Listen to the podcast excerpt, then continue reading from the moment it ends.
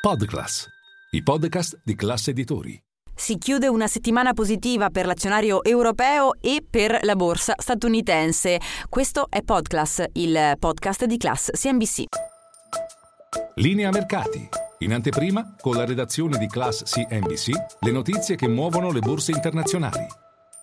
La settimana si chiude in rialzo per gli indici di riferimento delle borse europee. Maglia rosa per il DAX di Francoforte che riesce a portare a casa oltre due punti percentuali di guadagno. Buona impostazione anche per il Fuzimib, il paniere di riferimento di Piazza Affari che difende ampiamente quota 27.500 punti con un rialzo negli ultimi 5 giorni di scambio per oltre un punto percentuale.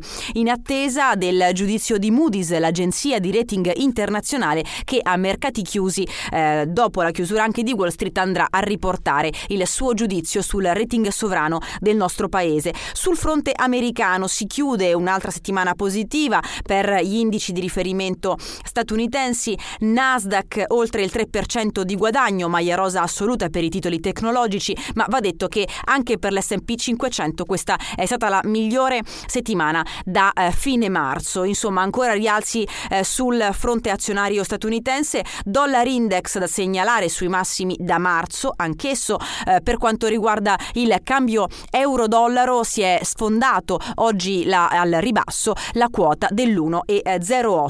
Una ultima seduta di settimana, quella di venerdì, che ha visto le banche centrali protagoniste, da un lato l'audizione di Jerome Powell, il presidente della Fed nel pomeriggio italiano e dall'altro il bollettino della Banca Centrale Europea che ha ribadito attenzione perché le pressioni inflattive restano restano alte e ha indicato nuovi rialzi dei tassi di interesse che sembrerebbero ormai praticamente necessari e poi ancora le domande relative ai prestiti da famiglie e imprese nella zona euro è ai minimi da 20 anni. Insomma, segnalazioni importanti sul quale il mercato inizia a ragionare in vista della prossima settimana di scambi.